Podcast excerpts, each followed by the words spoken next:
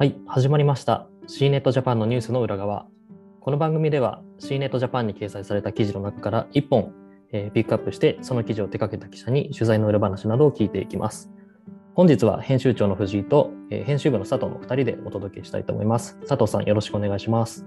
はい、えー編集部で働き方およびエンターテインメントジャンルを担当してます、えー佐藤和也です。よろしくお願いいたします。はい、お願いします。えー今回ですね、ピックアップした記事をご紹介したいと思います。えーこちらはですね、私があの現地に行って取材した記事になるんですけれども、えー塩釜市の副業型ワーケーションを現地レポート、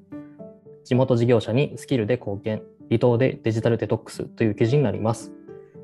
えーこちらはですね、えー、CNET であの実はですね、先週、えー11月25日から新しくワーケーションのカテゴリーを新設しまして、その取材記事第1弾という位置づけに、なっております。で、あの簡単に内容をご紹介しますと、宮城県のですね、塩釜市が、えー企画した副業型、えーワーケーションというプロジェクトがありまして、えー主にあの東京都内で働く人が副業という形で、えー例えば塩釜市にあるですね、地元の企業、精肉店とか、あとあのわかめを、えー何でしょうか、作っている事業者とか、そういった方に、えーそのある種東京の知見みたいなところをこうアドバイスをして、副業という形で報酬を得ながら、またですね、そこであの塩川ならではのこうなんでしょうか海とか、あと海産物とか、そういった自然を満喫してデジタルデトックスをしようという、えー内容になりまして、こちら私も、えー現地に行かせていただいたという感じになっております。はい、えっ、と、じゃあ、ここからは私の方がちょっと質問をいくつかしていきたいと思うんですけども、はいえっ、と、まず、実際、えっ、と、取材ではどういうことを藤井さんはされてきたんでしょうか？そうですね、えーと、3泊4日のプロジェクトに、えーなったんですけれども、まず最初はあのいきなりワーケーションするというよりは、その地元の事業者の方にその参加した方が、えーアドバイスをするというところを、まずあのちょっと見させていただいて、でその後はですねあの、もう自然を満喫しようというところで、えー船で塩釜、えーの港からですね30分ぐらいで行ける浦戸諸島というところにまあ行きまして、そこでまあ、電波もなく、まあ、コンビニもなく、夜はもう全然あの電気もないという島で、こうもなのでまさにデジタルデトックスをしながら自然を満喫するということを、えーしました。で、その後はですね、えーまた次の日はこうどんどん島を渡ったりしながらですね、例えばその現地での、えー震災の時こういう、まあ、ことをしました、こういう、えー支えああって、こういうふうに乗り越えましたみたいなお話ですとか、あとはその現地でできるアクティビティとして、まあ、なんかシーカヤックのですね、まあ、当日はちょっと風が強くてできなかったんですけれども、シーカヤックの場所に行ったりですとか、えそういったことをするというところで、えある意味でワーケーションというプロジェクトではあるんですけれども、あくまでもそこはその副業のアドバイスの部分というところがワーケーションで、え仕事はまあ実際にこう PC をカチャカチャやるみたいなことはもうあえてしないみたいな形の、えワーケーションでしたね。はい。あ、なるほど。あの、電波が届かないとか大変じゃなかったですか？それは大丈夫でした？最初は結構そうですねメ、メールとか見れないなとかいろいろあったんですけれども、もうあもう途中からですね、もうどうでもよくなっちゃって、もうあの現地の美味しいあのお酒とか海産物とかを食べるというのに結構集中して、気づけば結構深夜までですね、まあ、いろんなバックグラウンドの人がいたので、結構どんちゃん騒ぎをするみたいな感じで、はい、あの満喫しましたね。はい。えっと、あとはですね、まあ、あの、どういった方が取材にはいらっしゃったんでしょうか？そうですね。今回は、あの、その、ある種アドバイスをするっていうのがあんまり10人とかいるとですね、大変なので、まあ、あの、選出された3名の人が参加をしていまして、1人がですね、あの、広告代理店の方で、で、もう1人は、えー大手コンサルティングの方、で、もう1人は、あの、ベンチャーキャピタルの投資担当の人みたいな方がいて、あの、その人たちがアドバイスをしたんですけど、それ以外にもその今回のプロジェクトの、えーサイトを作った制作会社の人とか、結構いろんな方が来てですね、なので、あの、普段なかなかこう、話せないようなことも話せたりとか、あとその地元の事業者もですね、えーやっぱりこう東京から来る方はこんなアドバイスできるんだとか、知見があるんだみたいなところで、まあ、結構喜んでいた感じでした。はい。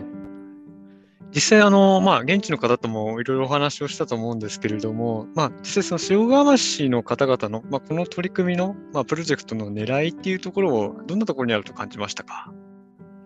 そうですね、あの塩釜市の議員の方とか、あのそういった方とも喋ったんですけれども、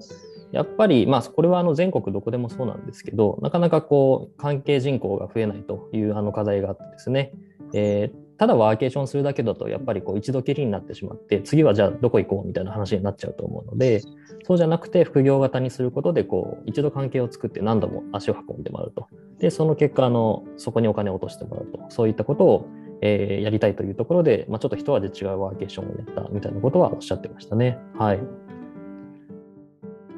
このワーケーションの取り組みっていうのは先方もあの塩釜市の方々も続けたいっていうような感覚は受け取りましたか？そうですね、今回はもうあの初回でテストマーケティングという位置づけなので、もちろんこれがあの実際にあのな第何弾と続いていくかどうかっていうのはこれからだと思うんですけど、結構初回としては手応えを感じていたようで、あとそうですね、こう C ネットとして新たにワーケーションカテゴリーを作ってこう載せるというところで、地元紙以外の、まあ、全国にこう広がっていくと、また協力者とかそういう人も増えてくると思うので、あのそういった形でちょっとこう塩釜市を媒体としてもえー、そういった取り組みを後押しできたら嬉しいなと思いますね。はい。わ、はい、かりました。あと、えっ、ー、と、まあ、今回、あの、シネットで、まあ、あの、ワーケーションカテゴリーを新設しましたけれども、まあ、富士山の方から、あの、えー、狙いの方ですね。かあの新設の狙いの方をですね、説明していただければと思います。はい。ちょっとじゃあ、あの、番宣的にやらせていただきますけど、あの、そうですね。えー、まだまだこれからではあるんですが、まずはそういったあのメディアだからできるこうそうです、ね、自治体とか事業者の思いみたいなところの取材ももちろんしていきますし、あと、そもそもワーケーションやったことない人の方がまだあのほとんどだと思うので、そういった方に向けたですね、入門編みたいなところで、まあ、何を持っていけばいいかとか、えーまあ、あのあと企業にとってのメリットって何ですかとか、そういったところも含めてどんどんこう紹介していこうと思ってますし、あと体験者の人のえー、何でしょうかね、その行こうと思っても、まあ、家族にちょっと止められたとか、会社に止められたっていう人でも、こういうモデルケースがありますよという形で、えー、どんどん紹介していくような、まあ、あの参加者の、えー、あなたはなぜ参加したんですかみたいな記事とかもですね、どんどん増やしていきたいなというふうに思ってます。はい。ありがとうございます。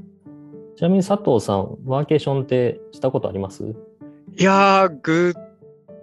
体的なことはしたことがないかなという感じですかね。はい、はい、ちょっとまだコロナもあって、今まではやってなかったっていうところそうですね。まあ、うん、あまりこう、あの遠出することがちょっと少なかったんですけど、うん、まあでもぼちぼち遠出してもいいかなっていうタイミングですし、はい、まああのネット環境がある場所であればちょっと遠方で働きたいなという感覚もありますね。うん、はい、行くとしたらどこ行ってみたいですか？えー、とですね、いろんなところがいいなっていうのは、まあ、あるんですけども、はい、まあ、はい、あのー、北海道とか東北とか、なんかそういう、あの、北の方の方が、僕は割と行きたいなという感覚がありますね。うん、佐藤さん、地元もそっちの方ですもんね。まあそうですね、はい。はい。私は、そうですね、私も北海道住んでたことあるんで、そっちも行きたいですけど、やっぱりどうしてもベタに南の島行きたいですね。あ、そういうですか？ね。はい。ぜひぜひ行きたいなと思います。はい。ではですね、はい、ワーケーションカテゴリーもですね、ぜひ皆さんご覧いただければと思いますので、よろしくお願いします。では今日はこの辺で終わりにしたいと思います。佐藤さん、ありがとうございました。ありがとうございました。